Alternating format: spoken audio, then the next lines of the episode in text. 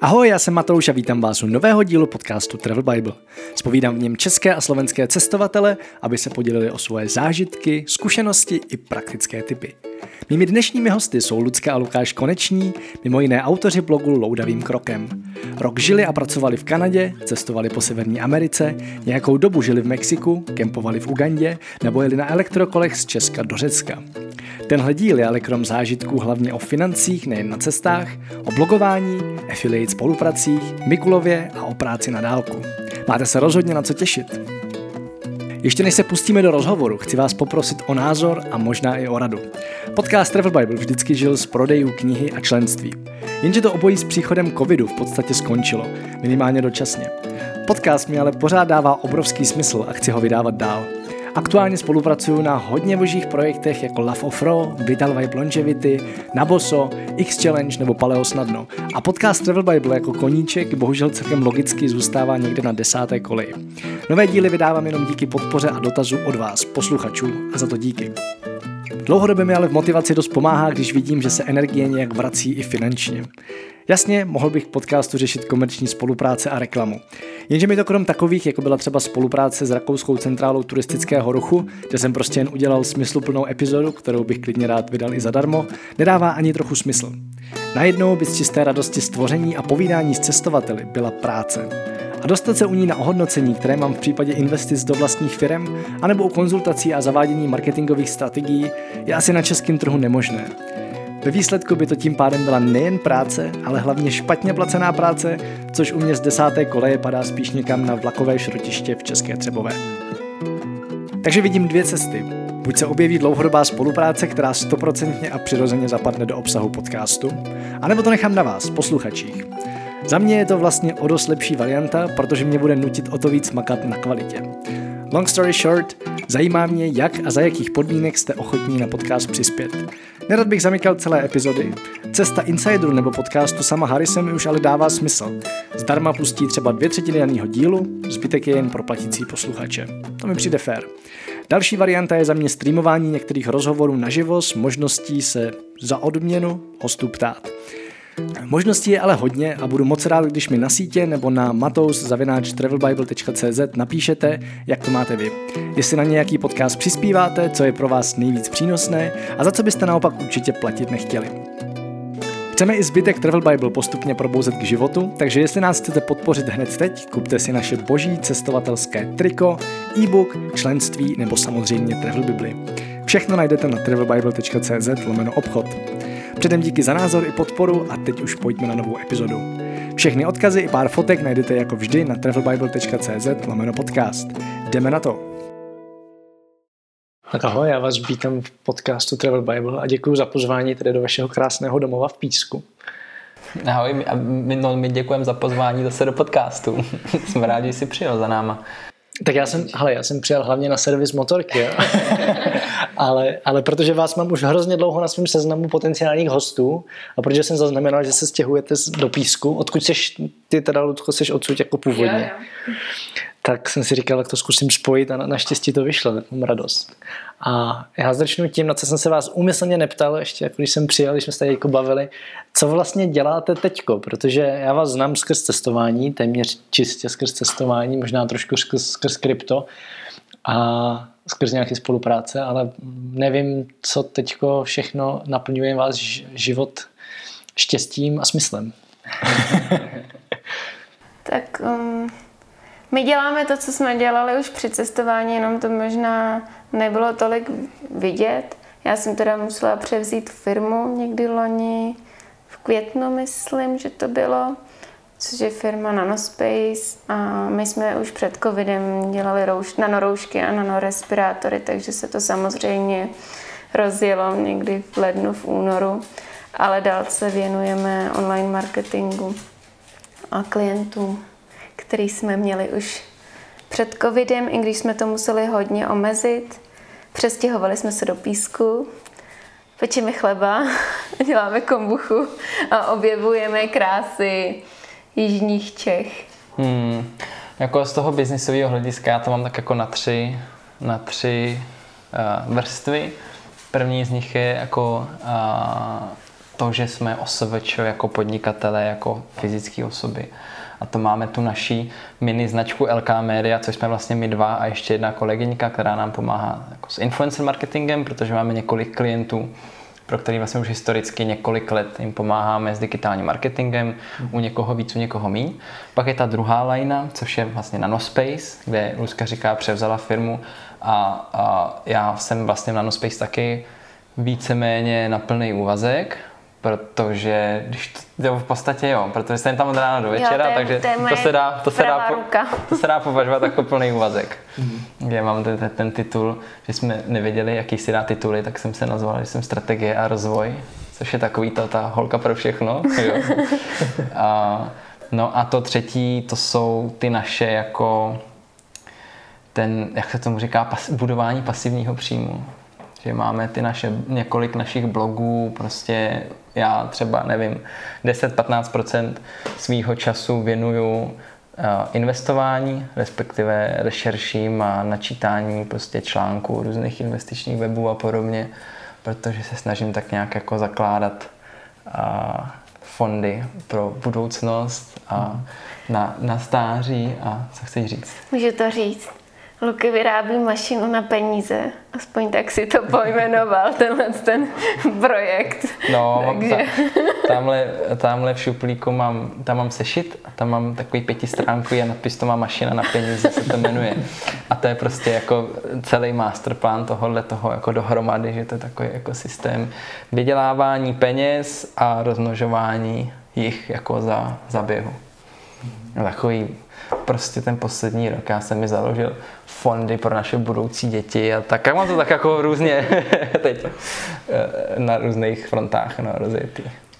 Ale já tě tady v tom jenom zastavím. Ty říkáš pasivní příjem a já vždycky hrozně rád říkám, že pasivní příjem je úplně jeden z nejhorších buzzwordů jo, a věc, která neexistuje. Tak mě jenom zajímá, jak, jak to vnímáš. Jakože já myslím, že lidi kteří se zajímají o investování, ať už času, nebo peněz, nebo energie, nebo vědomostí, tak se tak nějak chápou, ale vlastně lidi, pro které je to něco nového, ty to jako slyší, říkají, jo, super, bych nemusel jo. pracovat. A tak, tak mě zajímá, jak to vnímáš ty, co to pro tebe reálně znamená. Hele, když koukneš k nám na blog, máme tam článek, který se jmenuje Co je to pasivní příjem a začíná to tím, pasivní příjem neexistuje. Buď investuješ své peníze, nebo investuješ svůj čas a očekáváš, že to budeš mít jako nějakou návratnost pro mě jako pasivní příjem, pro mě to je jenom rozložení v čase. Teď vynaložím čas a vlastně ty, to ovoce přijde později, ale pořád jako je to vlastně aktiv, není to pasivní, že by to jelo samo, protože musíš udělat něco předtím, že jo. A i přitom a, musíš se o to starat. A mě to prostě baví, takže mě to jako jedno, jak se tomu říká. Já to říkám to pořád, já ráda prostě- tvořím a Luky rád vydělává peníze. Já jsem na ty tabulky, no, máme rodinný rozpočty a takové věci plány prostě na 5-10 let dopředu, kde jako chceme být, ale je to dobrý, protože to vychází. Ještě jako, jako dlouhodobý plány, desetiletý, pak pětiletý a pak si každý rok v lednu dělám, jako co, jak to ten, ten následující rok, jak by to mělo být, nejenom jako v osobním životě a v pracovním, ale i co se týče právě financí a nějakých prostě, uh, jak se řekne česky, KPIčka, nějaký prostě cíle jako i onlineový a podobně. Já jsem ráda, že už jako mi neříká, kolik kafí si můžu koupit za den. To tady bylo, když jsme cestovali na budget, tak ty tabulky byly hodně restriktivní. No, tak když jsme měli 24 dolarů na den, tak jako tam se těch kafí moc neleze někde po, po Kanadě. Na Hawaii jsem běžela nadšeně do obchodu, že si koupím kafe a Luky. Dneska už si jedno měla. no, tak. Ale, ale je to dobrý, protože my, když jsme spolu, jako když jsme spolu začali, tak my jsme měli, že jsme byli ještě jako studenti a jsme hrozně málo peněz. Mm. A vlastně nám zbývalo jako v rozpočtu na jídlo měsíčně nějakých 2,5 tisíce, což předtím, už před těmi 6 lety jako nebylo moc takže tam jsem právě už jako rozpočtoval, kdy jsme rozpočítávali, počítali jsme, kolik nás stojí třeba jednotlivá porce oběda a tak a nakupovali jsme podle toho potraviny a to mi zůstalo až do dneška, no. Akorát prostě jsou ty budžety trošku větší, že už je i na jiné věci, ale furt je to takový, já mám rád, mám rád přehled prostě. to by mě zajímalo, jak tohle ovlivňuje cestování, protože já vnímám, že lidi, kteří přesně tohle jako mají naučený, tak mají třeba docela velký problém si jako na cestách dovolit si užít něco, co jako stojí víc peněz, pokud to není takový ten velký sen, jakože ve stylu proletím se někde helikoptérou nebo tak, ale je to něco takového, jakože zaplatím si třeba lepší hotel, tak vnímám, že často mají lidi tady s tím problém. No, já mám hodně, hodně jako uh, vnímám slovo investice jako hodně široký pojem a pro mě třeba cestování čistá investice. Takže jako my nemáme problém na, na už. Cest, já bych už, řekla už. Dobře, už to nemáme bylo... problém na cestách. To, to jsem rád, že vás jenom oba. to, to bylo velký téma, když jsme začínali spolu cestovat, protože a třeba Luky mi říkal, že někam nemůžeme. A já jsem koukala na ten účet a říkám mu, snědí, tady máme tolik, tolik peněz, jak nemůžeme no ale když jsme si koupili teď tohle a říkám, no a jako kvůli tomu nebo nepojedeme, jako nebo to bylo do Ugandy nebo někam. Jo, jako jsou, byly místa, jako po světě, kde kdyby mě Lucka nepřesvědčila, že si to máme pořídit, tak bychom neměli asi jedny z nejsilnějších zážitků, jako co jsme měli. Typicky třeba, když jsme prostě jeli na Aljašku v autě a dojeli jsme až tam prostě, jak se, jak se jmenoval ten přístav? Sewer. Sewer, prostě na Pena, Peninsula, prostě takový malý přístav, kde byla taková malinkatá firmička, kde měli pár kajaků a dělali výlety na ledovce. A to stálo prostě asi 500 dolarů na osobu a to já jsem si říkal, prostě to nemůžeme dát. Jo. A Lucka mě přesvědčila a je to jeden jako z našich nejlepších zážitků, co jsme kdy měli. Že nás tam honil medvěd a takové věci, to bylo moc fajn. A kdyby, no. kdyby nebyla taková, jako že jí nevadí prostě občas vyhazovat peníze v oknem. já jsem přesný opak. Já, já teda neutrácím nějak extrémně, jako občas něco jako dopřeju, to jo, ale já třeba koukám na účet jenom z donucení. Já se tam kouknu jednou měsíčně, abych koukla, jestli mi zaplatili, když tak jako uháním. Ale tohle to si jako pro mě je z donucení. Takže já většinou ani nevím, kolik mám peněz, protože Luky tam kouká si každý den na účet. A směje se mi, že já vlastně nevím, kolik mám peněz a vždycky mě to jako překvapí ta částka, co tam je. Ať už dobře nebo špatně. A jako nikdy jsem neměla problém s cashflow, protože jako, jako nikdy jsem, asi pocitově jsem neutrácela víc, než jsem měla, až na to, když jsme se dali dohromady, to jsme oba dva utratili asi všechno, co jsme měli. Ale...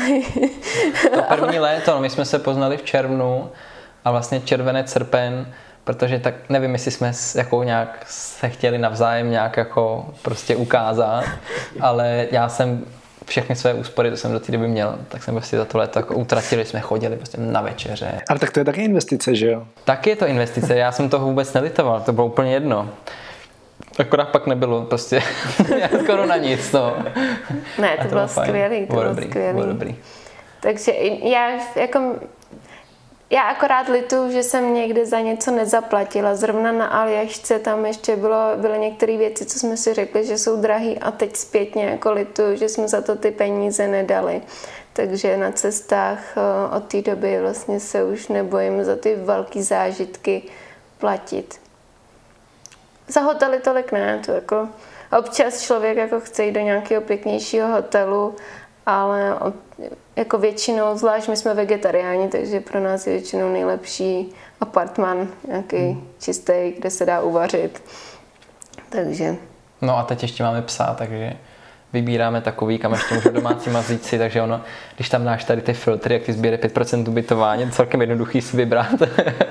no, tak pořád můžeš jako si vzít buď fakt jako pěkný apartmán, který je v centru toho, nebo jako blízko toho místa, kam jedeš, anebo v někde něco jako dál, nic moc a jakože, a třeba tohle jako byla věc za mě, jenom proč jsem to vytáhl, jsme jako tohle řešili se ženou a mě vlastně ani jako nenapadlo hledat hezký ubytování, protože já to vždycky mám, že na tom ubytku vlastně v podstatě nejsem, já, takže tam vždycky chodím přespat, když někde cestuju, tak co vlastně o to ubytování vůbec nejde. A vlastně pak jako jsme řešili, hele, tak pojďme si dát jako dva dny fakt jako hezký někde, a kousek od moře, a, ale jakože fakt ať to místo je pěkný a bylo to hrozně super a právě jsem si říkal, to je vlastně jako dobrý občas takhle být někde, až to tam jakoby v tom místě vařili, že to byl jako tatínek majitelky toho maličkého penzionu, italská vesnička uprostřed ničeho, jako nic tam jinak nebylo.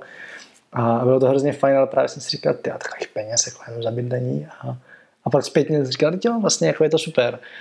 A, a, a to, to, jak jste tady oba tak o tom mluvili, vlastně mm. každý z jiného pohledu, tak mi přišlo, že to je možná něco podobného.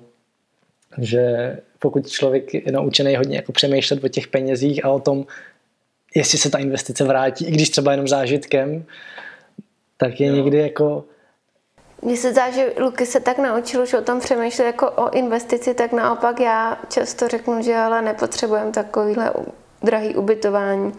My jsme to hodně s tím ubytováním, a to mám nastavený tak, že když jsme třeba jeli někam na měsíc, že jsme tam i pracovali, tak jsem vybírala fakt jako hezký ubytování, aby tam bylo všechno, co potřebujeme.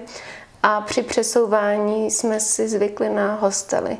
Prostě přijedeš stejně se jenom vyspat a odejdeš a je tam, kde si uvařit, což pro nás je hmm. fakt jako občas stěžení, zvlášť jako v místech, kde vaří jenom maso, maso, maso v restauracích, tak bez toho bychom asi nepřežili.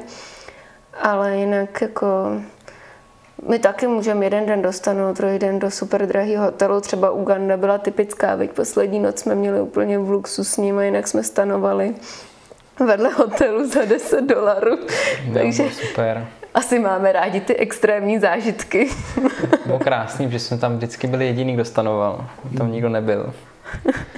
Prostě půjčili takový staříčký auto, se dokonce s, jako i s výbavou na kempování, takže takový prošoupaný spacáky a prostě stan takový, no, prostě jako byla to hrozná sranda.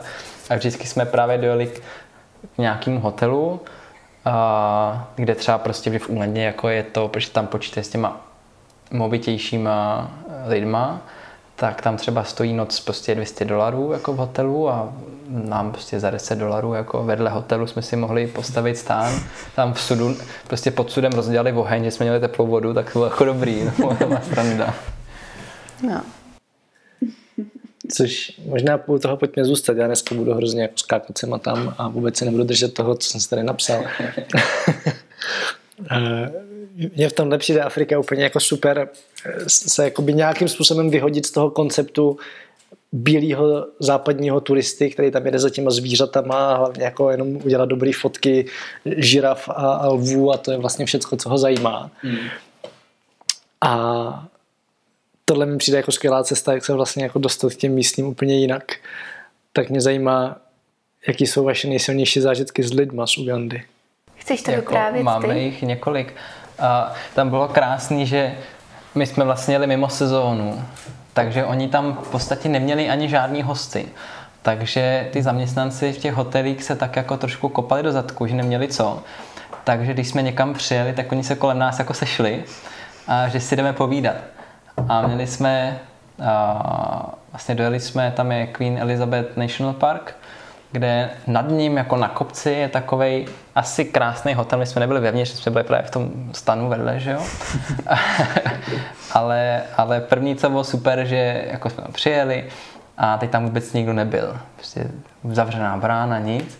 A jak jsme chvilku stáli, chodil jsem kolem, říkám, tak asi, že jsme neměli nic buklý předem, že jo, tam prostě. Říká, ty jsi zapomněl, že jsme tam jeli a teď, jak je tam všude spousta lidí, kdo nebyl v Africe, tak netuší, kolik je tam lidí. A přece tam ty děti doprovázeli to auto a bušili jo, na nás, až jsme se báli. No pak jsme teprve dojeli k té bráně. A naštěstí nás nepronásledovali až k té bráně, protože já jsem fakt měla strach, protože to bylo takhle nějak ještě podél srázu. Ty děti jako šly s náma. A to bylo jedi, vlastně jediný moment v Africe, kdy jsme, kdy jsme se trošku báli, protože fakt do nás bouchali a byli docela agresivní. Ale měli prostě podle mě jenom rado, hroznou radost. Jsme měli 50 dětí kolem nás, před náma, za náma, ze stran a mlátili nám do kapoty a tak, ale jako, no, tak prostě tak bylo. No a dojeli jsme k tomu hotelu, tam nikdo nebyl. A nakonec jako přišel někdo, na co jsme chtěli, že jsme říkali, jsme chtěli stanovat. Jo, super, není problém. A teď, že jo, říkal, co to říkal? 30 dolarů, že chce. A já říkám, no, to je, to je prostě moc, to, to ne, tak ten pryč. A on říká, tak, tak 20 dolarů. Říkám, ne, to je pořád jako prostě, to je pořád prostě moc, i tamhle jsme byli včera jako za 10 dolarů jsme tam byli. 10 taky dobrý. Někdo se zbavil 10 dolarů a pak říká, chcete něco k jídlu? Tak jako, že jo, bychom si dali a, a ona, co byste si dali? Jo, taková typická otázka v Ugandě, co byste si dali. Když nic nemají, tak ti řeknu, co byste si dali. Teď, a, a teď jako, a, no a co, bys, co máte? A teď tam jako začal, teď nevím, jestli měl napsaný, nebo nám to říkal, nepamatuješ si? Většinou říkají, že mají kuře. No a poprvé jsme dostali jako na výběr, že jo. A tam bylo nějaký kuře a nějaký salát, to, tohle, tohle. A my jsme vždycky řekli, no tak bychom si dali tohle. Jo, to zrovna nemám. tak tohle, no to taky nemám. Tak to, tak, no to taky nemám. A co máš teda, co nám můžeš dát? Můžu dojít pro kuře. no dobře, tak si, tak, tak, tak si dáme prostě, nebo, nebo slepici snad. To no, tak, si jet ty ještě maso, takže to ale si já má ne. ještě jet maso, Lucka už nějak slepici a nějakou zeleninu. Tak to odešel teda domů zabít slepici, tu pak přines jako čerstvou. A, a večer si tam s náma sednul, tam měli nějakou jako, jako lounge prostě s výhledem na ten park. A povídali jsme si, Uh, on měl, ten člověk měl úžasný přehled o všem, jako co se děje ve světě. Tady jsme si povídali o Obamovi a o Severní Koreji a podobně a, a o státech, který právě ohrožují třeba rozvoj Ugandy a o, obecně jako o, o cestování po světě. A pak nám vyprávěl o skvělých, úžasných Američanech a hrozně se tomu smál. On říkal, hele, oni přiletějí, přistanou na letišti, nasednou do černý velký limuzíny, dají třeba 500 dolarů, aby je sem dovezla, jo. Přijedou sem, tady nám dají 250 dolarů za noc, strašně se tomu řechtal, říkal, že, to je, že pro ně to je strašně moc peněz, jo. říká, oni nám dají prostě 250, ani se neptají, jo. On říkal, že chodí a takhle hází těma takhle penězma. rozhazujou peníze prostě na stranu. Říkal, přijedou, vyfotí si slony a druhý den jedou pryč. říkal, to je hrozná sranda. No a, a, a během tohohle toho vyprávění uh, začaly jako ve, z toho údolí znít bubny. A zhaslo. Zhas, Zhaslo. ano, zhasla elektřina a začaly znít bubny. A to bylo takový jako úplně mystický, ne? Jako co se to děje a tak jsme se ho ptali, co to je a on říká, no to nám asi po zahradě běhají sloni, také kolegové vyhánějí. no a takových srand jsme tam měli spoustu v Ugandě. No nám, když se nás ptal na podnebí jako v Čechách a říkali jsme mu, že tady je jako i mínus třeba pět, tak se začal strašně jako a strašně smát, jako jak můžou auta jezdit v takový zimě. To bylo kouzelný, protože my jsme si zase říkali, jak v zimě, ale tady jak máte ty džuzny, že jo, na, na cestách, jak tady můžete jezdit normálně vy. Jako Uganda byla krásná a vlastně to byl asi jediný případ, kdy my jsme se bavili s někým jiným než spolu, protože my jinak jsme jako hodně velký introverti. A vlastně cestujeme a jsme hlavně, hlavně spolu. Ještě v Mexiku jsme hodně rádi mluvili jako s místníma, protože je to trošku jako jiný. Ale jinak, když cestujeme po jako západní Evropě nebo i po státech, tak jako se tolik nedružíme, no. Tak pro nás to byl asi hodně silný zážitek i z tohohle po- pohledu. Je Uganda byla krásná tím, že tam vlastně není jako nic jiného, co bys mohl dělat, než jako být s těma lidma. Hmm. Kromě toho, že teda Uganda má podle mě lepší pokrytí mobilním a internetovým signálem než jako Česko. A to spousta zemí. No, tam, a teď se jich ptáš, jak je to možné, že mají prostě všude internet. Říká, no my tady, tamhle v Bažině, tam jsou bojky prostě na, na generátor, tam to jako opakovat signálu a po celý bandě všude prostě mobilní signál. Že my jsme si tam koupili jako nějaký ten cestovní, cestovní modem to a jsme jmenovalo. s tím to. No ale jinak prostě oni mají radost, když tam s nimi jako seš a povídáš si s nima, což je úplný opak toho, když cestujeme jako po západních zemích, když ješ po, prostě po Americe i po Kanadě a tak, tak že jo, všude jsou tak zvyklí na to, že jako lidi cestují sem a tam, že není, není zajímavé, že přijede nějaký jako běloch. Ale v Ugandě si ještě, když se objevají jako dva blondáci, ještě jako přijedou se stanem, tak to je jako, to byla pro ně atrakce. Tak to bylo, to, to fakt dobrý, no. To bylo, to bylo super. Ještě máte nějaký takový zážitek? Jakože já si to totiž přesně dovedu představit. Já když jsem byl v Keni, tak jsem ještě měl dready a jezdil jsem tam na motorce, což pro ně bylo úplně jakože absolutně nepochopitelný a, a právě super, že se taky vždycky pak se běhli a vyptávali a pak začali povídat a vlastně z toho mám úplně skvělý zku- zážitky. s spoustou lidí, tak jakože klidně povídejte dál. No mě tam, mě tam bavili místní, jak se nám snažili jako říct, jak, jako dávat rady do života. My jsme přijeli na jeden ostrov a to nám bylo nějak špatně, víš, jsme asi něco... To jsme něco někde snědli. Snědli a bylo nám špatně. Takže jsme se tam s nimi hodně povídali, protože jsme se necítili na žádný výlety. A on, nám, on se nás ptal, asi 18-letý klučina, jestli máme kozu. No a počkej, ale bez si, vedl si vlastní kozu jo. na provázku. Přišel s kozou. Přišel s kozou, no. A ptal se nás, jestli máme taky kozu. Ne, jestli máme kozy. A já říkám, jo, máme v Čechách kozy. No a on, a kolik jich máš? Já říkám, no já žádný nemám, ale v Čechách jsou kozy. On se úplně zarazil a tak jako vážnou tváří se na mě podíval. No to bys ale měla mít kozy. A minimálně dvě. Taková koza, to je úplný bohatství. No, to bylo, to bylo kouzelný. Mm. To je můj oblíbený zážitek z, z Ugandy. No já přemýšlím, a teď jsem si vzpomněl, jak jsme byli, a když jsme jeli, teď nevím, do kterého to bylo národního parku, a myslím, že ten Buro National Park, tak tam jsme byli v krásném kempu Snowred Chili, něco takového. Tam jsme samozřejmě jako taky, taky stanovali. A, a první věc byla, když jsme tam přijeli, začali jsme rozbalovat stan a bylo tam takový to prasátko Pumba. Víš, který myslím, s těma... To je hrozně nebezpečný zvíře. Ale to já jsem vůbec nevěděl. A teď, že on taky rostom, že prostě to je rostomilý prasátko, takhle má ty kly, já jsem rozbal ten stan, ono přišlo a, a my na něj, ježíš, ty jsi prostě rostomilý prasátko a jako, jak na pejska, víš, prostě jak pojď sem, pojď sem a tak. A, a pak a stavili jsme ten stán a teď on nás jako obcházel a pak tak jako hrabalo, ne? Jakože, když se nás zebral, říkám, koukej, to je rostomilý, co dělá, ne? A pak přišel ten člověk z toho kempu a říká, ty jako běžte, běžte od něj, to je hrozně nebezpečný zvíře. Tak jsem šel na internet potom a koukám, že prostě to jsou zvířata, které jako tě dokážou prostě jako napůl zabít pomalu. Že to je prostě hrozně nebezpečný. No a večer v tom samém kempu jsme šli, že jakož si půjdeme lehnout do stanu, a teď jdeme a teď vidím, jakože před stanem je takovej, jak kdyby tam byl obrovský shooter. A říkám, no ale tam přece žádný kámen předtím nebyl. Tak jsem rozsvítil baterku a koukal na něm obrovský hroch.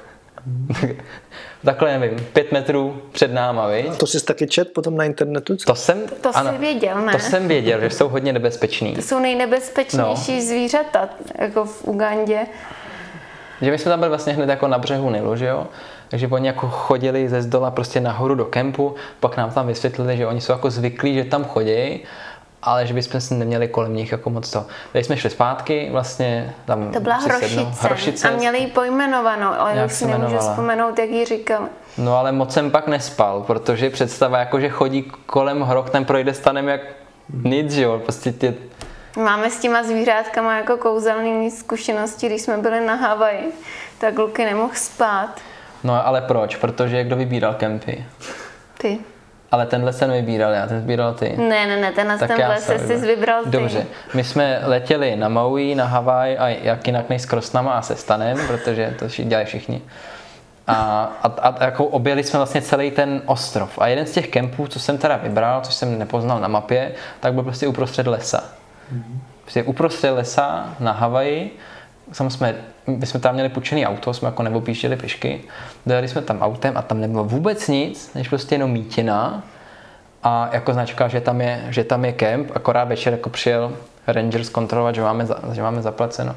Tak jsme si tam postavili stán, uh, šli jsme spát a já jsem nezamhouřil oko, protože tam byly všude divoký prasata ale prostě tam jich hrozně moc, protože celou noc to dupalo kolem stanu. Slyšel jsem, jak mi víš, jako čuchaj za hlavou a tak. Říkal jsem si ještě, že máme jako jídlo v autě, že ho nemáme s sebou ve stanu.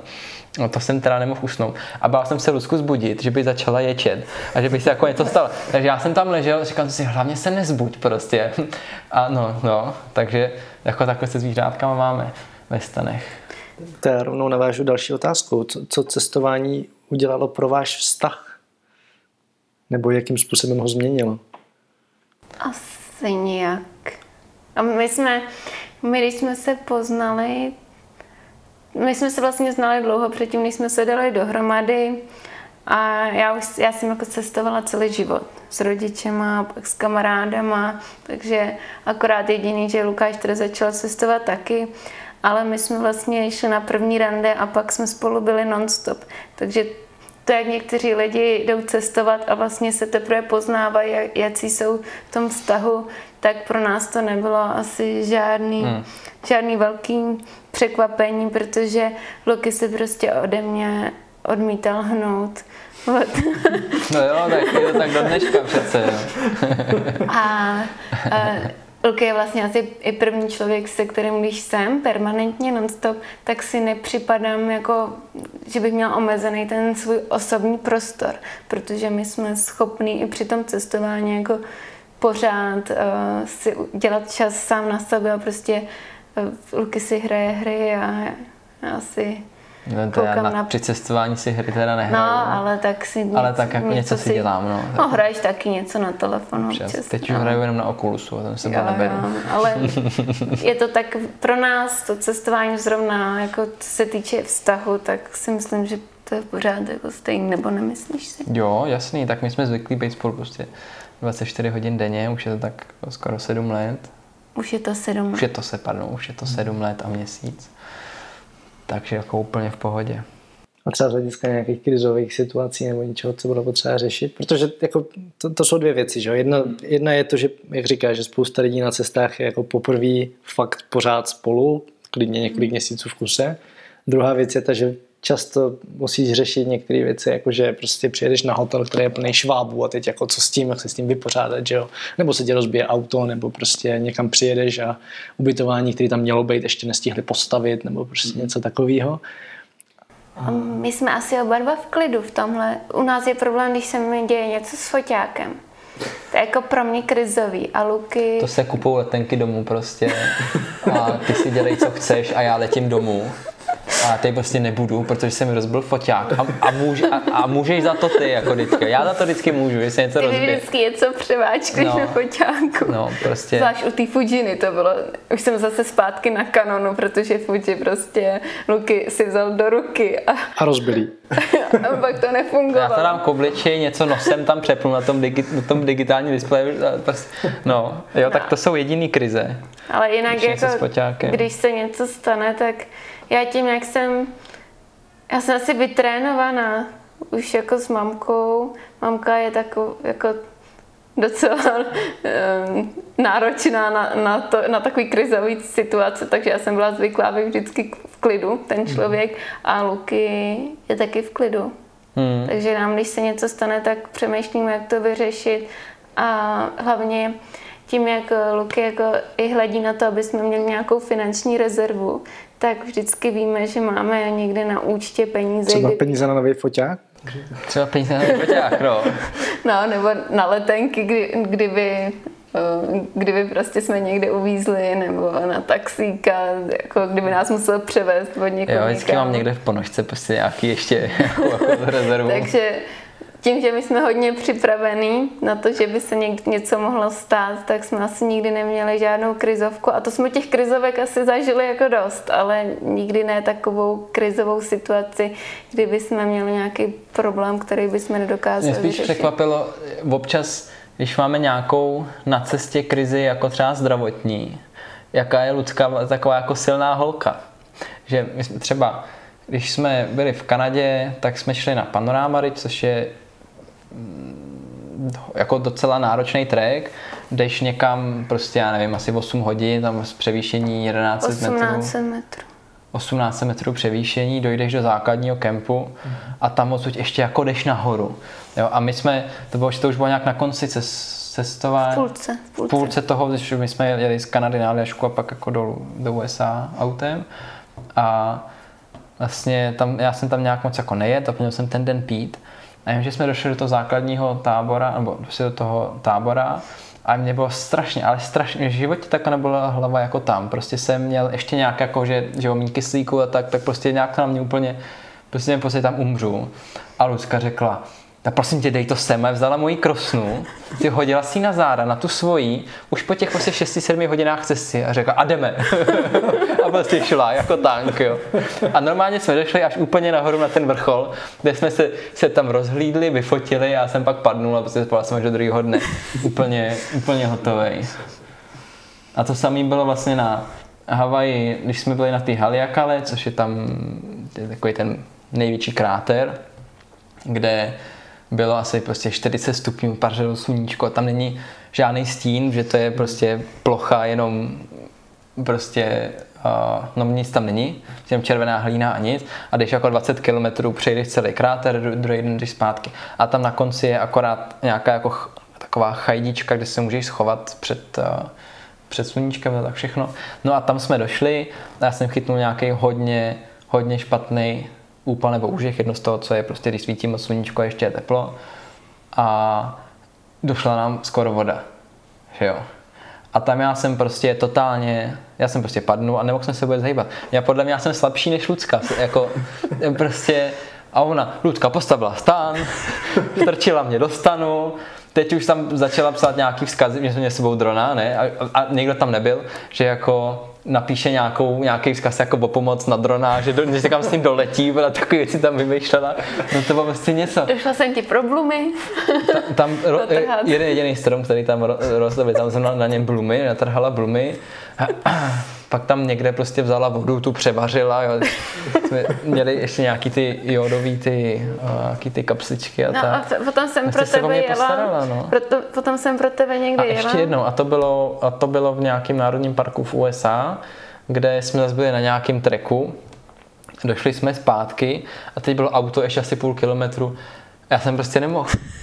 Já jsem prostě sednul, tam jsem sednul na pařez a říkám, že nemůžu prostě ani, ani metr. A říká, dej mi klíče od auta. Jo. Předtím v životě ho neřídila. A to jsme měli velký Dodge Grand Caravan předělaný jako na, na obyt, obytňák. Že dej to sem, vzala klíče, šla za půl hodiny, přijela s autem. Říká, naskoč, a teď řídíš ty. Ale je třeba říct, že 99,9% času se o mě staráš. No, Já ale ty tyhle, krizovky. Tyhle momenty mám jako hodně uh, prostě v hlavě, protože ve chvíli, kdy mě už, já už nemám ani prostě ždíbeček energie, a klucka to někde prostě ze sebe vymáčkne. Prostě. Jsou ty ženy prostě. Ne, neskutečný, no. Hrozně silná žena. no, nevím. no jo. Já mám teď jako několik cest, kudy se můžeme vydat. A asi se pojďme trošku bavit o blogu a vaší práci na cestách, protože to spolu souvisí. Hmm. Nedokážu artikulovat dneska vůbec. Nevím, jestli si toho všímáte, tak se omlouvám. a váš blog loudavým krokem vlastně začal jako Lucčin deník, pokud to správně chápu, nebo takový prostě cestovatelský jako blogísek. A pak se z něj ve výsledku stal blog, který vás z velké části živil, až do covidu. no, tak mě teď zajímá ta, ta cesta vlastně, jakým způsobem se vám povedlo to dostat od nějakého malého blogísku po, nebo nevím, jak byl malý, jakože vlastně v době, kdy jste se potkali, ale od toho, kdy, řekněme, to četlo pár lidí, až do toho, kdy vás to dokázalo živit a minimálně to platit ty cesty. Tak um, to trvalo ani ne tak dlouho, protože Luky, když si něco usmyslí, tak do toho jde na 200%. On má problém u toho pak zůstat. Ale od toho tu jsem já, že já zase, když už jako se něčeho chytnu, tak zase mám ten tak na tu branku. Že prostě v případě blogu já jsem ho nenechala jako uskočit, on se snažil, jako snažil se shodně na další projekty. Jo, tak vlastně jsem měl se... ještě svůj druhý blog, že Přesně tak. Takže uh, Loki vlastně od začátku, kdy já jsem si psala ten blog a pak jsme vymysleli loudavým krokem když jsme někde pochodovali na Moravě a hledali řopíky, tak eh, jsme to pak předělali a samozřejmě Luky je perfekcionalista, takže začal studovat SEO, a začal hodně psát, hlavně zjišťoval, jak to zmonetizovat, protože to je to, co ho vždycky zajímalo. A mě bavilo tvořit, takže jsme to nějak dali dohromady. Myslím si, že po prvním měsíci už nám to přineslo první dolary, co se do toho pustil Lukáš. Mm-hmm. A pak jsme to vybudovali asi za rok, kdy nám to začalo fakt nosit zajímavé peníze. No, ono to bylo tak, že vlastně Loudavým krokem byl dlouho jako cestovatelský blog a já jsem moc nevěděl, jak ho monetizovat, respektive mi to moc nešlo, protože ten cestovatelský trafik prostě není jako moc konverzní. Je to taková docela dlouhá cesta dokopat toho člověka, aby si něco koupil, že? No a proto já jsem, když jsme byli v Kanadě, tak jsem si vedle toho udělal, já už nevím, jak se jmenovala ta paní, nějaký jako blogový challenge, hmm. že si založíš blog a teď ti každý den posílala, myslím, že 15 dnů v kuse nějaký zadání, o čem máš jako blogovat. A to jsem ještě jako blogoval v angličtině, takový ty krávoviny, co dělá každý ze začátku. Ale to je právě ten blog powerofdoing.blog a ten jsem si řekl, že od začátku budu zkoušet všechno, co jsem se kde dočet, nějaký triky a, a prostě dělání kurzu, takových věcí. A vyzkouším, co funguje jako nejlíp z těch monetizačních postupů a to pak aplikujeme loadavým krokem, aby se z toho stal jako taky konverzní kanál. No a tam právě na tom Power of Doing, potom jsem skončil ten challenge, tak jsem eh, se zaregistroval do afilu na Grammarly, což je ta apka, že jo, na jako prostě vylepšování anglického textu. A to za první den jsme vydělali 120 dolarů na konverzích. A říkám, výborně. Takže affiliate je cesta, která funguje a od té doby dělám afil.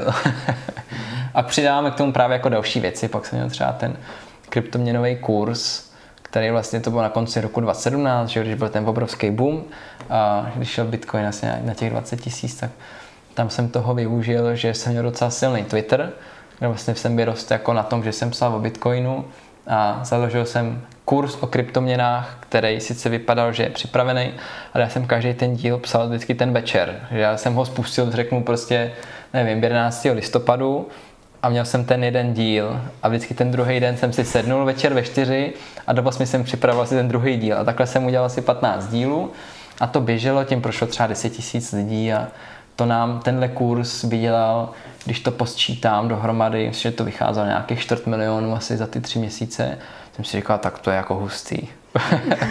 jako, jako dá se, dá se let s kterýma cestama. Takže... Myslím, že při tom cestování já jsem přišla na to, že Lukáš dokáže vydělávat jakýmkoliv způsobem a hlavně mu jde úplně všechno. Takže Luky říká, že začal dělat to, eh, co jsem dělala já, protože jsem dělala online marketing už předtím, než jsme se poznali. Ale myslím si, že kdyby dělala něco jiného, tak on to teď dělá taky ještě líp než já. Protože jako ten čáhne, a čáhne na cokoliv. To je občas jako až rozčilující, jak dokáže být perfektní úplně ve všem. Takže když já jsem vlastně přebrala Nanospace, tak my jsme museli i zautomatizovat všechny procesy ve firmě. No a kdo to dotáhl dokonce tady Lukáš, takže, takže na to jsme jako vlastně přišli při tom cestování, nebo já jsem přišla na to, že se nemusím bát, že bychom se neuživili, protože Luky přesně dokáže si nastudovat všechno do detailů, jak to udělat pořádně a aby to fungovalo. Což je třeba něco, co já nedokážu. Já miluju tvoření, já mám spoustu nápadů, ale mě nezajímají asi dostatečně ty peníze na to, abych to někam jako... No, ale tak navzájem se ovlivňujem, že já jsem byl vždycky, já jsem byl předtím ten hrozně strukturovaný, naprosto nekreativní člověk a Lucka byla ten nespoutaný kreativec, který prostě jako šlehá ty nápady a ty články a tady ty prostě maluje si doma tak na všechny strany, ale bez nějaký jako koncepce, takže jo, s žádnou jako vizí, tak jsme se prostě tak nějak navzájem přiblížili. Já jsem se naučil být kreativnější, neřeknu, že kreativní, ale kreativnější. A Lucka naopak je jako směrem ke mně teď jako trošku strukturovanější. Tady jsme se tak hezky potkali, už má ráda i tabulky, což je obrovský pokrok. A za to nemůžeš ty, za to může kolegyně v práci. No, ale tak dostala se tam. To je, to je důležité, že jsi tam. Začala ti tam dávat barvičky? Přesně Já tak. jsem zjistil, že to je úplně ideální recept na ženský a tabulky, když tam dáš jako, jo, dobrý barvičky, tak to najednou funguje. Jo, jo, Luky má ošklivý tabulky. jo. Tak, tak to u nás je. Je pravda, že jsem před Lukášem měla pořádek jenom ve fotkách. Jako tam mám teda luxusní pořádek, myslím si, že na mě nikdo hmm. nemá. A, ale ty... no. Já mám rád ještě nějaký cíl prostě. Je to jasně, jo. Když jsme byli třeba, když jsme to byli v Tajsku, tam jsme byli dva týdny, něco takového, tak tam jsem měl cíl, eh, prostě jsme měli ten, ten blok lůdavým krokem, ten byl jako nějaký, ale moc se mi to nezdálo jako z technického pohledu ne, jako neměli jsme tam moc jako SEO vychytávek a tak, jako prostě různé věci. A tak já jsem si udělal jako průzkum, asi týden jsem procházel všechny cestovatelské blogy na světě, v podstatě prostě strašně moc jsem jich prošel, ne? obrovský stovky. A u všech jsem si jako načítal, načítal jsem si jako, jak rychle se jim načítá stránka, jaký mají strukturu, tu hierar- hierarchii a tak. A pak jsem si vybral jeden, který přišel jako úplně nejlepší, teď už nevím nějaký Nomadic Med nebo něco takového, nějaký prostě cestovatel. A to jsem pokopíroval prostě od zhora dolů všechno, včetně jako různých kódů, co tam měla, pluginů a tak. A to je to, jak vlastně vypadá ten loadavým krokem v podstatě dneska. Je to prostě, to jsem měl, to bylo cíl v Tajsku, předělat blok tak, aby fungoval jako ten podle mě nejlepší na světě, nejpoužitelnější, ten, co má nejlepší SEO výsledky. A je pravda, že rok potom vlastně, aniž bychom přidávali nějaký extra nový obsah, tak se zvýšil trafik zhruba, zhruba jako na trojnásobek.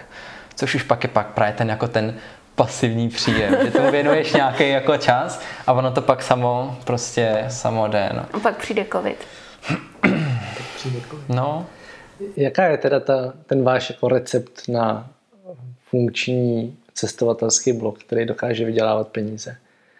A ty, ty, jakože, ty jsi to nakous a fil a, hmm. a pak jsi to nějak nedopověděl, Jo. tak jenom jakože buďte konkrétní, jak moc chcete být konkrétní, je to čistě na vás, ale samozřejmě já budu jako rád, že čím víc, hmm. tím líp.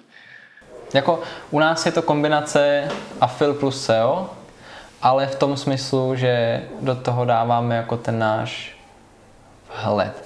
V tom smyslu, že my nepíšeme o ničem, kde jsme nebyli, mm-hmm. nepíšeme o ničem, co jsme sami nevyzkoušeli, povětšinou, jako 99%. Takže třeba všechny články, nevím, prostě třeba, č- jako, když si dáš do Google Mikulov nebo kam v Mikulově, tak jsme první, už asi rok a půl.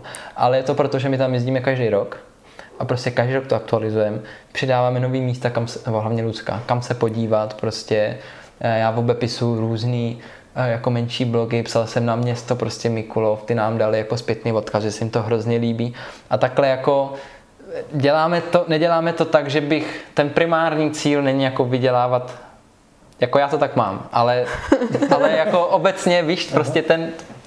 To, já to tak nemám. Jak, tak.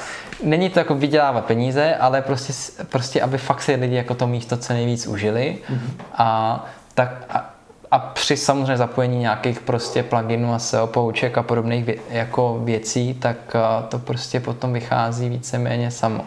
A pak je tady ještě jako, my jsme dva a každý máme jiný priority. Já mám prioritu, aby to bylo krásný. To je jako moje úplně první priorita. No a pak mám třeba místa, který prostě chci být první na tom Google, což byla Budapešť, Mikulov, a byla jsem hodně, hodně otravná několik měsíců, než mě tam Lukáš jo. dostal. My jsme v Budapešti byli týden a obcházeli jsme celý Budapešť kvůli článku v podstatě. Všechny kavárny. Ne, protože já jsem dělala pro jednu neziskovku, která informovala o Budapešti mm-hmm. V Americe, nebo o Budapešti, o Maďarsku. S tím měla Instagram o Maďarsku, stránky o Maďarsku a snažila se tam podpořit jako kult, maďarskou kulturu. No a já jsem tím pádem měla prostě nasledovaný úplně všechno v Budapešti, protože Maďarsko je Balaton a je Budapešť a potom jako už tam toho teď to je blbý to říct, ale už to tam jako moc zajímavého není. Takže já jsem prakticky věděla, kde co v Budapešti je a kam musíme jít, takže my jsme letěli do Tajska a museli jsme předtím na 8 dnů do Budapešti, což bylo 8 dnů kaváren a kulturních zážitků hmm. v Budapešti. Bylo to až tak intenzivní, že Lukáš mě poslední den prosil, jestli by si nemohl k snídani dát jenom jogurt. že už do kavárny nechce. Takže Budapešť, no a tím, že to byla pro mě srdcovka a já už jsem předtím o Budapešti věděla toho hodně, tak jako jsme do toho článku dali asi úplný, ale úplný hmm. maximum. Ten jsem psala fakt dlouho a Mikulov to je to samé, já tam jezdím tak často, jak je mi to Lukáš dovolí. Vlastně jako... Tak se zastavte u nás po cestě. No, vlastně ty nejkonverznější stránky u nás stály hrozně moc peněz, jako z tohohle pohledu. Prostě, času. času. No, no, a jako ten týden v Budapešti to stálo spoustu peněz a spoustu času, takže jak ono se to nevrátí prostě. Nebo jako jo, ale za hrozně dlouho. A, a my když třeba někde přednášíme jako o pas, v vozovkách pasivním příjmu, prostě v oblogování a tak, tak lidi říkají, No jo, že vy máte hrozně velkou výhodu, že vy to děláte, jako je to vaše práce, ten online marketing. A já vždycky říkám, no jo, jenomže my to děláme, protože jsme se to naučili na tom svém blogu, to je úplně obráceně. to není tak, že jako jsme byli mistři v marketingu a rozhodli se, pojďme dělat blog, pojďme dělat peníze. Se to bylo úplně obráceně a jediný co, že je to prostě, že mi to hrozně baví. Podle mě. Tím, že prostě už jako sedm let na, na, tom, na těch našich stránkách vysím jako každý týden a něco tam jako sem tam prostě udělám, občas to překupu úplně celý, dělám to třeba týden a občas to nechám půl roku ležet a Lucka jenom napíše jsem tam nějaký článek. A je pravda, že jsem si vyzkoušel jo, publikovat u nás nějaký třeba články od cizích lidí, nebo takový popisnější články, kde jako my úplně, kde to nejde úplně z nás, není tam prostě typicky třeba výborný náš článek je o Islandu, že tam nás to strašně, strašně bavilo a je to v podstatě jako itinerář na road trip úplně jako po kilometru, kudy máš prostě jet. A je vidět, že ty lidi, který to jako fakt natchne ta naše cesta, tak oni pak jdou a buknou si všechny ty hotely, které jsme jim doporučili po cestě, protože evidentně jako věří tomu, že jim doporučujeme správné věci. Ale pak, když bych vím, když bych vypublikoval nějaký obecný článek o Islandu, kam se podívá něco, co nejde jako z nás, ale prostě napsal mi to nějaký kopík, tak to nebude tak konverzní. A hlavně, eh, já teda, když se mě někdo ptá, jak na úspěšný blog, aby jim vydělával, tak říkám, že pokud člověk na tom chce vydělávat, ať jde dělat něco jiného. Mm. A tam je zatím spoustu práce a nás to oba dva baví. Lukáše baví teda koukat na, na ty statistiky, jak to vydělává a technické věci, mě baví zase ten obsah, ale my jsme na tom strávili tolik času. Jenom třeba máme o z Portugalska články a tam, sporta, sporta, teď jsem si nemohla vzpomenout, a tam jenom ta příprava mě stála prostě, já nevím, jestli 10, 15 hodin, protože já jsem pročetla všechny články v angličtině, ve španělštině, v češtině, abych věděla, kam se mám jít podívat. Pak jsem hledala kavárny, předtím, než jsme tam jeli, protože jsme neměli tolik času.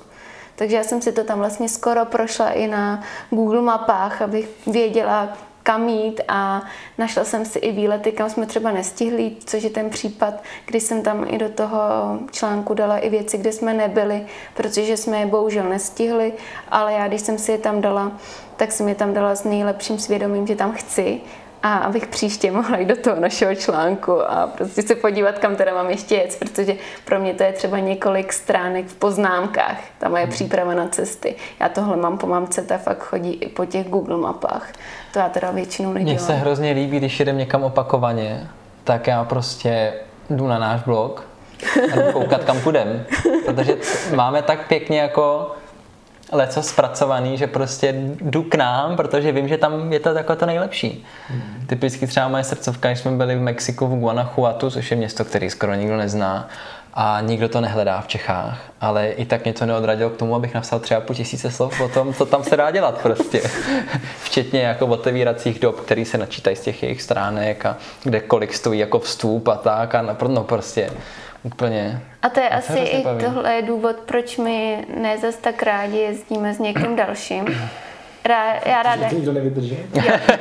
já ráda jedu někam, kde už jsem byla s někým dalším, ale když jedeme vlastně ve dvou, tak my máme docela jako náročný program a jako dokážeme se spolu shodnout, když už toho máme dost. To, to mě teda vlastně zajímá, jakým způsobem si to pak dokážete užít. No my, my my jsme nějak jako naladěný a jako většinou se tak na sebe podíváme a říkáme, já už a už toho mám dost už dneska. toho mám dost a ten druhý taky, že už toho má dost, takže my jsme jako v tomhle tom jsme se asi nikdy do ničeho nenutili. Mm. Jako občas se stane, že třeba ráno je jeden člověk je unavený a fakt nechce jít. Třeba jak jsme šli v Ugandě na ten výšlap, tak to jsme se báli každý tomu druhému říct, že se nám fakt nechce, tak jsme na ten trek šli a byli jsme strašně rádi jo, do měsíční, měsíčních hor, mm. do měsíční hory. Ale většinou jako my to na sebe za prvý poznáme a jak se dobře známe, tak většinou ani nemusíme jako nic říkat. Ale když s náma někdo je, to jsme poznali už několikrát, tak my jako, když jsme v novém místě, tak fakt jako toho chceme relativně vidět hodně. A Lukáš nesnáší se flákat někde, vydrží. Což ale vlastně jde úplně jako proti názvu toho blogu, že jo? No jo, je to tak. Ale my se loudáme, ale... Důvod, proč se to jmenuje jako loudavým krokem, protože my jsme přemýšleli, co jako na LK, protože já jsem Lukáš Konečný, Lucka byla Lucie Kusová, teda Lucie Konečná, ale že to byl LK, mm. tak jako co LK do prčic. jsme přemýšleli, hele, loudavým krokem, teď zrovna se docela loudáme v lese, tak to je jako dobrý. Ale my nechodíme nikde rychle. Zatím nebyl žádný jako hlubší záměr a od té doby. To já jsem si říkal, jak je zatím ta hezká jako slow travel myšlenka. Jo, jo, Nic, no. Tak to zase smažem. Ale jo, tak slow travel to jo, my letíme někam na měsíc nebo na dva třeba. Ale my toho rádi jako hodně, jako hodně poznáme. Já mám ještě ráda umění, takže já jako Lukáše často ještě tahám do, po no jo, do galerií a, a, tak. A už jsi zvyk, viď? Já si zvyk. Víš co, mně se líbí na tom, jak to máme, jako, že to, je to jako busy, ale jako my cestujeme dvakrát do svého místa, protože poprvé tam jsme, a pak po druhý, když zpracováme všechny ty materiály, teda videa nesnáším stříhat, to jako se přiznám, to úplně nenávidím, ale nakonec to jako se stříhám a Luzka dělá fotky a pak se pisujeme ty články. A to jako si to v podstatě prožiješ znova, protože vzpomínáš, jaký to tam kde všude bylo, jaký to bylo pěkný. A je to v podstatě pro nás deník, protože my se k tomu vracíme. Já si jednou třeba za dva měsíce si ty na televizi pustíme nějaký naše starý video. Teď si teda pouštíme furt, no furt, prostě hlavně svatbu. Ty pouštíš svatbu. Já pouštím svatbu každému, kdo přijde. Pak ti taky klidně Já jsem ještě neviděl. Tak já ti pak pustím video svatby. A no je to prostě takový jako hezký deník a samozřejmě pak je pěkný, když vidíš, že to lidi čtou a že se jim to líbí. A koukají i na videa. Mě překvapilo, že na YouTube prostě naše video, nějaký tři tracky uh, v Tatrách, takový jako úplně sestříhaný, jako že jsou v tom i záběry z telefonu. Nic moc prostě jen tak, že to bylo to, už to má asi 20 tisíc lidnutí. Kom to je super, asi lidi podle nás chodí prostě v Tatrách. a ještě se jenom trošku vrátím k tomu afilu, protože jsi teď mluvil o tom, jakým způsobem dostat lidi na ten blog, jakým způsobem je, jim vlastně jakoby poskytnout co nejvíc, aby pak třeba chtěli prostě si zabukovat nějaký hotely, který jim doporučíš, ale já když bych byl jako úplný like a teď bych si představil, o tom mluvíte, tak si říkám, a tak to má jako provizi z každý snídaně, když si dají někdo v Budapešti prostě na jejich doporučení eh, snídaní, nebo vlastně jak tohle funguje, jakože co teda je ten afil, z čeho reálně máte provizi, hmm. jo, protože doporučovat lidem na cestách můžeš strašně moc věcí, ale z málo čeho můžeš mít ty jako ten, co doporučuje nějaký zisk. Tak mě zajímá, co vlastně je to, co doporučujete za účelem, nebo ne za účelem zisku, ale to, z čeho pak reálně plynou ty příjmy. Jo. No, tak ono, e, můžeš vlastně jako mít provize nebo peníze jenom z něčeho, co se dá vyřešit elektronicky. Takže typicky to jsou prostě provize za to, když si někdo přeznáš odkaz rezervuje ubytování, nebo si rezervuje cestu, takže třeba přes Flixbus si prostě pořídí autobus, protože mu doporučíme tu nejlepší cestu, nebo si přes nás koupí letenky, což se nestává moc často, mm-hmm. nebo si přes nás koupí například e, pojištění. Protože stejně jako by v Travel Bibli taky máme nějaké články o dlou, jako těm dlouhodobém cestovním pojištění, krátkodobým, nějaký extrémní sporty a podobně. E, a, a často tyhle informace jako nejsou nikde jednoduše jako dostupný. Ten člověk, co třeba jde jako poprvé do zahraničí, neví podle čeho si vybrat. A když se náhodou nějakým způsobem dostane k nám na web, na článek, kde mu krásně mu vysvětlíme, který pojištění je k čemu, on si vybere, řeknu prostě pro jednoduchost, tak vybere si AXu, že tam mu podle našeho popisu připadá jako nejlepší, proklikne se a když udělá když vlastně si jako zaplatí to pojištění, tak ten systém to zaznamená, že jo, a my dostaneme nějakou provizi vlastně z toho, co on zaplatil.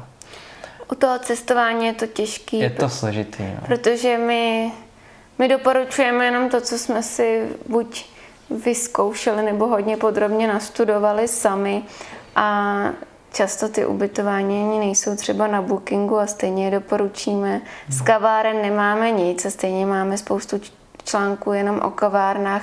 Já mám možná i na Budapešť článek jenom o kavárnách, tak tam no samozřejmě žádný afil není. to je problém cestovatelských blogů. Podle mě ta monetizace je hodně, hodně složitá. Samozřejmě se dá psát o vybavení, co, což nás třeba moc nebaví, takže... Hmm. A, a těch článků je milion a všechny jsou stejný. Tak. je taková věc, jakože co, co novýho psát o vybavení. Což neznamená, že bychom ho neměli, ale už je tak čtyři roky podle mě neaktualizovaný. To byla jedna z těch věcí, co jsem zkoušel, jestli bude jako fungovat. Tak uh, dopadlo to tak, že si přes nás občas někdo koupí pračku. Protože se prostě jako proklikne přes nějaký odkaz na Alzu a tam má cookies a co, co, co tam mají? Myslím, že to je nějakých 72 hodin, něco takového, nebo tři dny a on si v tom okně něco koupí na Alze, za to dostaneme, ale nikdy to není nic cestovatelského. Jednou to byl foťák, Sony A9, A9 myslím, ale pak jsou to jestli jako pračku nebo žehličku, takže úplně random vlastně, jenom že se náhodou někdy předtím prokliknu. No, to, to je třeba jako zajímavá věc, že tohle je něco, co nám funguje jo. dlouhodobě, ale nejsou to jako typy na vybavení, ale jsou to články ve stylu, jak vybrat nejlepší stan. A pak je tam vlastně Jasně. doporučení, jakože low cost, střed, to, to, to.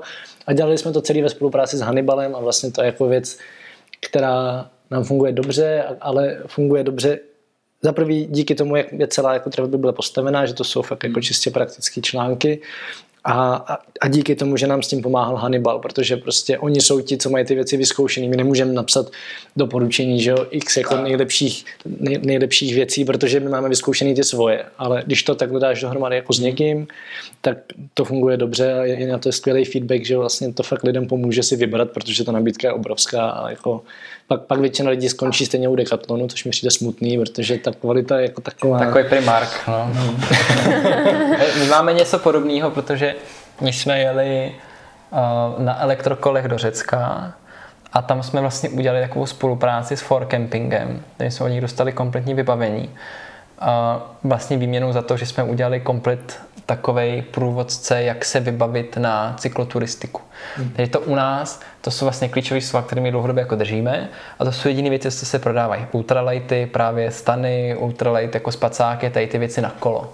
Hmm. Tak to jo, a to funguje, protože hrozně málo kdo píše o tom, jak se vybrat vybavení na, cykl, jako na dálkovou cyklistiku, tak ne jako když jezdíš prostě po Čechách jako na zmrzlinu, a když fakt jako chceš někam dojezd, jako třeba mi, že to bylo 2,5 tisíce kilometrů, že to potřebuješ vybavení, který se ti jako nerozpadne cestou, že jo. A hlavně, který je lehký, protože tam řešíš každý, každý gram a my jsme ve for campingu měli vlastně člověka, který tomu dokonale rozuměl a zrovna byl expertem i na tu cykloturistiku. No, Vítě je blázen prostě do všeho, co se týká stanů a, a spacáků a prostě vařičů a tady toho všeho. Že to bylo super, to jsme byli právě u nich na výstavě stanu, co mývají v Letňanech, ta jim teda teď jako schořela letos, že to je smutný, ale ale když to bylo, tak jsme tam byli.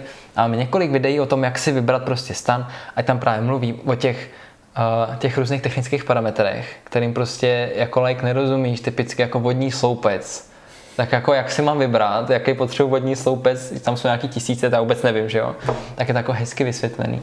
Takže to víme, že to lidem pomáhá, to jo, ale je to jako malý procento z těch afil obratů. Teď prostě během covidu, tak já jsem úplně jako přesídlil na finance, protože jsem zjistil, že vlastně téma řízení osobních financí a nějaký jako jednoduchý investování mezi lidmi hodně rezonuje. Z nějakého důvodu, prostě o penězích se mluví jako vždycky. Takže jsem začal psát tady to a to, to je jako finančně bych řekl zaj, ne, zajímavější, zajímavější a zároveň jednodušší než ten travel a film.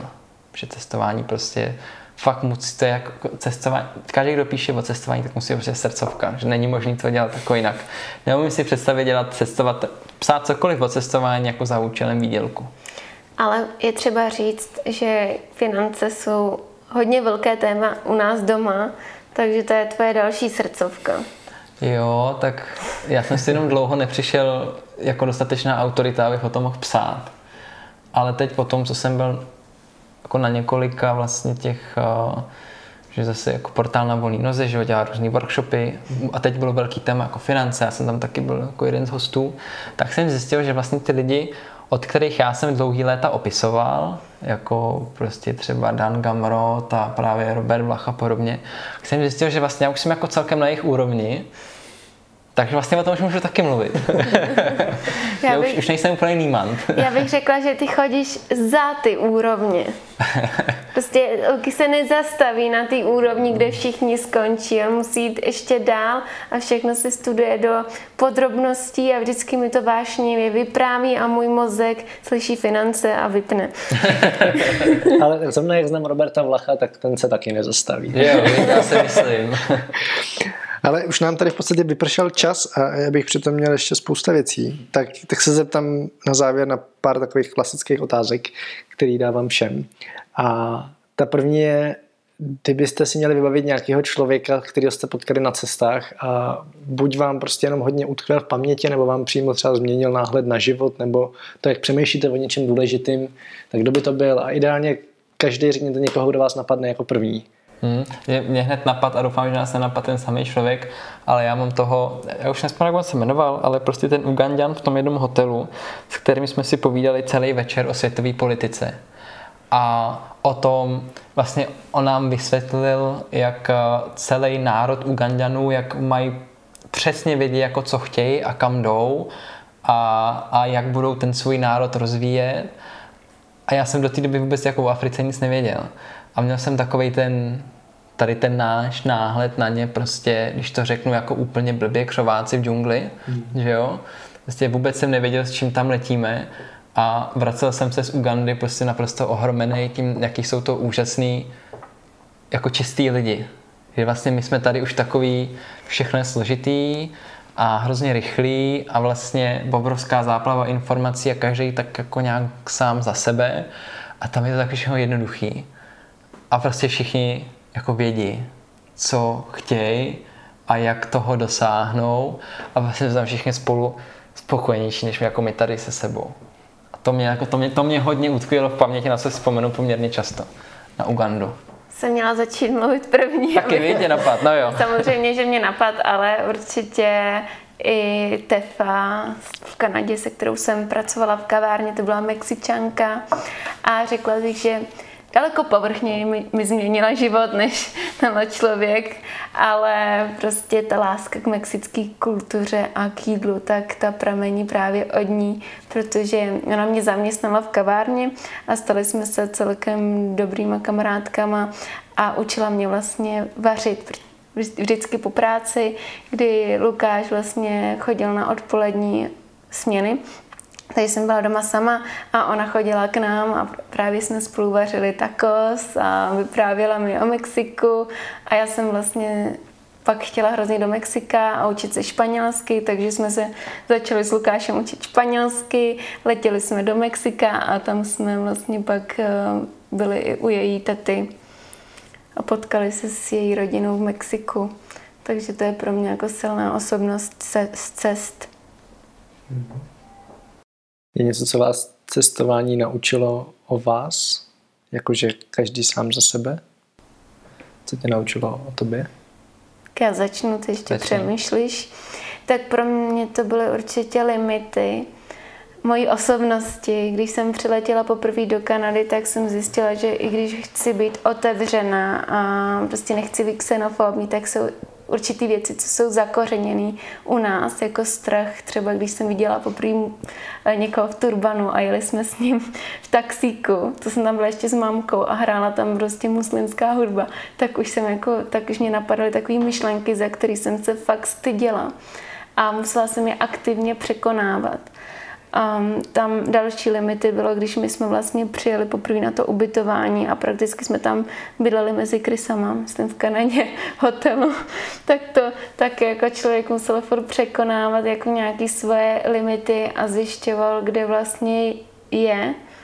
A Luky rád vzpomíná, jak já jsem teda jako uh, překonala vymáčkla ze sebe tu poslední sílu, ale já si spíš pamatuju to, kde jsem právě narazila. Si pamatuju, jak jsem tam brečela dva dny, že chci, že chci zpátky domů, protože jsem žila že vždycky na, v porovnání s tím naprostým luxusu a čistotě. A tehdy to jako bylo velký naražení do těch limitů a kdyby tam nebyl Lukáš, tak, tak bych asi jela na letiště a letěla domů zpátky. No, jako, já to mám tož, jako asi bych řekl docela podobně. Je to taková ta ztráta prostě strachu, jako víceméně ne z čehokoliv, ale z takových těch věcí, čeho se jako lidi běžně bojí. Že to já teď bych prostě vím, že není problém odletět kamkoliv do vyspělejší země a vlastně začít tam jako žít. A to je jako taková úžasná svoboda, že to víš, že tady jsme, ale v Čechách máme to tady rádi, ale jako být tady nemusíme. Protože prostě vlastně země koule je docela malá a všude jsou hrozně fajn lidi. Není, není to tak, že prostě Amíci akorát mají zbraně a, a v Kanadě jsou akorát medvědi a, a prostě v Mexiku jsou akorát gangstři a že vlastně jako všude je pěkně a všude je to super. A si neumím před, jako, myslím si, že ani bychom teď nedělali, co jako děláme i za práci a tak, i když to s tím v podstatě vůbec souvisí, ale tak jak jsme se tomu dostali jako skrz to cestování, že prostě tak ten široký, tak, tak široký rozhled, že prostě bychom neměli, kdyby jsme necestovali. A přijde mi, že jako je hrozně velká škoda, když někdo neopustí vůbec hranice České republiky. Hmm. A pak na těch lidech taky vidíš, že jsou vlastně takový zakonzervovaný v tom, jako kde žijou a všech, všeho neznámého se vlastně hrozně bojejí typicky prostě, že jo, imigrantská vlna, imigrantská vlna, že obrovský téma mezi lidmi, kteří nikdy nikdy nebyli. A naopak lidi, kteří někdy někde byli, a teď nemyslím Chorvatsko, ale když se někam, kde trošku vystoupili. Aspoň do Albánie. Aspoň do Albánie, třeba, no, například. Albánie je skvělá. Že to je skvělý lidi, no. tak. Já jsem tě jenom skočil do řeči. Ne, já jsem tak, tak, tak jsem to dokončil. Dobrý. Tak jo, tak mám předposlední otázku na tělo pro oba a schválně mě zajímá, jak, jak se bude lišit a začneme u Lukáše. Kdybys měl dát tip na výlet tady na Písecku, tak jaký by to byl? Kam by se lidi měli podívat a proč? Tady na Písecku, no tak musí vyrazit do písku, protože tady je úplně všechno a prostě to tady... Ale my jsme se sem přestěhovali do Písku z Prahy a podle mě to je... Po, po, po tom, co, eh, pořídit si psa byla první jako nejlepší věc, a druhá nejlepší věc byla přestěhovat se sem do Písku, protože to je, jako ještě neznám lidi tady, ale město, město je to nádherný a tady se dá dělat takové věci, které neznají ani jako místňáci. Jako vylíz si tady prostě na věž a jít se tamhle, tady projít do Píseckých hor a vylíz si tamhle na rozhlednu a zajít si tady do, do, do, jak se jmenuje, do, do Lhoty, což je takový místní ne, ne bio obchod, ale obchod, kde, kde kam vlastně tam to založena úžasná paní, která prostě sbírá jako z okolních, od okolních farmářů věci, začala tím, že to rozvážela, ty tady má jako tady obchůdek, máme tady biofarmu za pískem, kam si každý čtvrtek můžeš zajít prostě pro, pro čerstvou zeleninu a takové věci, to je úplně super, prostě všude. Do písku bych jel. Mm, tak já bych radila podle toho, co člověk rád dělá. Myslím si, že je skvělý tady jezdit na kole ať už se člověk vydá třeba na Lipno. Nám se hodně líbila vlastně ta cesta na Lipno a potom z Lipna... to už není moc Písecko. Jako, no, není to, to Písecko. ale jako... Pořád to to Jižní Čechy, dobře. Tady na Písecku... Tyjo, nevím, kam bych jela na Písecku, jako mimo Písek. A Zvíkov, Zvíkov je krásný, to už asi možná taky není Písecko, nebo ještě to považuješ za Písecko, tam, tam jsem to měla vždycky ráda. A tam se dají poří, eh, pořídit, počít i lodičky, tam je to moc pěkný. A nebo můžou jet do Vodňanských svobodných hor. Teď doufám, že to sem nedoposlouchá táta, protože tam bydlí. A tam nádherně, tam rozhledna Ale tam nádherně, tam rozhledna Hany Perk. A, ale oni jsou blíž Vodňanů. Takže, ale je to tam krásný. Tady je to všude krásný, stačí vzít kolo, jet nějakým směrem. Já to tady miluju. Jak když jsem když jsem opouštěla písek, tak jsem to tady nenáviděla, ale díky Lukášovi jsem to tady začala zase milovat a zjistila jsem, že bych nemohla bydlet asi někde jinde než v Písku a v Praze, protože třeba na severu Čech nemají dostatek rybníků a pro mě je to jako známka kvality ty rybníky, takže já jsem se sem přestěhovala kvůli vodě. Tak já jenom doplním, že lidi v Písku jsou taky super, co si pamatuju, že tady jsme vždycky jezdili za kulturou a za těma všema jako akčníma lidma a za těma intelektuálama, protože to vždycky říkám, jak je ten obrovský rozdíl mezi těma historickýma měšťanskýma, těma královskýma městama, že jo? Hmm. A těma postindustriálníma takovýma, jako nebudu jmenovat, tady je jedno takový poblíž, kde probíhají klasický boje typu Praha-Brno, tak ono to funguje i v menším a písek se právě vždycky bral jako ten vzdělaný. A já to do teď úplně stejně vidím v Tišnově, že fakt je to prostě strašně znát, jakože ty, ty měšťanské rodiny vlastně tam jsou jako historicky zakořeněný a, a furt tam něco dělají a furt se něco jako děje a to, tam na písku vždycky přišlo super, takže já souhlasím s pískem. A mimochodem, pokud někdo baskuje, jakože hraje na ulici, tak Písek jsme s kolegou a kamarádem vyhodnotili jako nejlepší město v Česku na basking, protože tady prostě tady hráli několikrát na mostě a to byl vždycky úžasný zážitek. Nikdo tam nebyl a ve výsledku jsme měli hrozně moc peněz a hrozně moc jako fajn konverzací, když si někdo zastavil, co tady děláte, jako tady žádný muzikanti nejsou. Ale to úplně super. Takže doporučuji, doporučuji Písek. A zakončím to otázkou, kterou dávám úplně všem v podcastu. A je to, kdybyste teď si představili, že se vymaže úplně všechno, co jste kdy kde napsali a řekli, včetně tohoto rozhovoru, a měli možnost předat světu jednu jedinou myšlenku, jaká by to byla. Každý za sebe. To je těžký. Um, asi buďte otevření světu. To je taková pro mě myšlenka, pod kterou si člověk asi představí hodně věcí, ale je to vlastně, když člověk se snaží být otevřený, tak je to přesně to, jak jsem říkala, že jsem někam přijela a stejně jsem prostě měla nějaký mm, předsudky, ale snažila jsem se právě jako být otevřená tomu něčemu jinému. A tak jsem se snažila jako aktivně potlačovat, až se mi to podařilo, že když už jsme tam byli potom po těch třech letech, tak, eh, tak už jsem ty pocity neměla. Takže ta otevřenost pro mě je jako úplně, úplně ze všeho nejdůležitější, i když i já mám s tím problém. A je to naprosto v pořádku, protože to je přirozený, že člověk se bojí neznámého, ale být otevřený novým věcem je podle mě to nejdůležitější, co člověk může pro sebe udělat i pro okolí. Hmm. Já to nemám teda s cestováním, jakože i kdyby se něco smazalo. Ale jako, já bych řekl, a je to takový hrozný kliše teda, ale jakože nejdůležitější je láska, ale jako v tom smyslu, jakože prostě mít v životě někoho rád a mít lidi, kteří mají rádi tebe, protože bez toho mě by nic tady toho, jako co děláme, vůbec nebavilo. A vlastně si neumím představit, jako žít spokojený život, kdybych neměl jako s kým ho sdílet dovedl bych si představovat i jako necestovat. Když bys řekla, že nechceš nikam jezdit, tak můžeme prostě sedět jako na prdeli v písku, vlastně mi to jako nevadí. Mě taky ne. No. Já, my jsme to už někdy říkali, že jako já bych byla spokojená, kdybychom s Lukášem necestovali a teď jsme dva roky necestovali, tak pečeme chleba.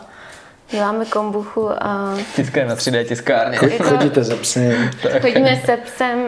Cestování pro nás není asi to nejdůležitější, nikdy to nebylo to nejdůležitější, co bylo, to je ten vztah a prostě umět si ten život nějakým způsobem užít.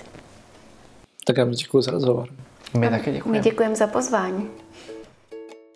Tak jo, připomínám, že odkazy a všechny další díly podcastu Travel Bible najdete na travelbible.cz lomeno podcast.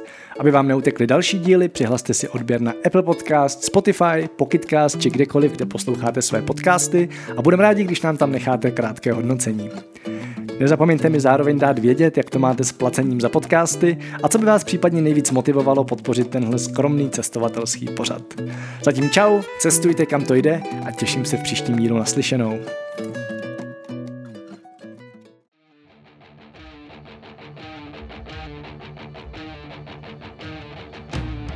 Tento podcast sponzorují božstva. A je jich hodně.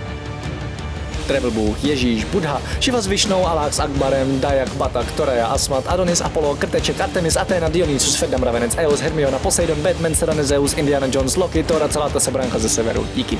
Travel Bible je prostě boží. Ať si cestovatel začátečník nebo pokročilý, najdeš v ní hromadu typů, díky kterým bude tvoje chuť vyrazit posílena, volný čas prodloužen a náklady sníženy na minimum. Amen. E, teda letadlo. Co se v Travel Bible dočteš? Spoustu věcí. Třeba, že potřebuješ výrazně méně peněz, než se říká, a že už je asi i máš? Kde a jak sehnat ty nejlevnější letenky, kde bydlet a jíst, aby peníze na 14 dní pohodlně pokryly víc než měsíc? Jaké uzavřít pojištění, aby se nikdy nedostal do maléru? Jaký vybrat účet a kartu, abys nemusel za výběry zahraničí platit ani korunu? Zjistíš, jak chytře využít vlastní bydlení, komu svěřit psa, nebo jak uschovat své věci zatímco budeš na cestě. Přesvědčíme tě, že nemusíš hned končit v práci a přesto můžeš cestovat několik měsíců. Uvidíš, že můžeš jet sám a přitom se tak necítit. Naučíš se, jak putovat klidně půl roku s jedním baťohem, nebo jak všechno dostat jen do příručního zavazadla. Ukážeme ti taky, jak a kde si v zahraničí přivydělat, jak psát cestovatelský blog, nebo jak pracovat na dálku. To všechno a ještě mnohem více dočteš v knize. Ještě si tu? Tak šup na travelbible.cz, travelbible.cz a potkáme se na cestách, protože cestování je prostě boží. boží.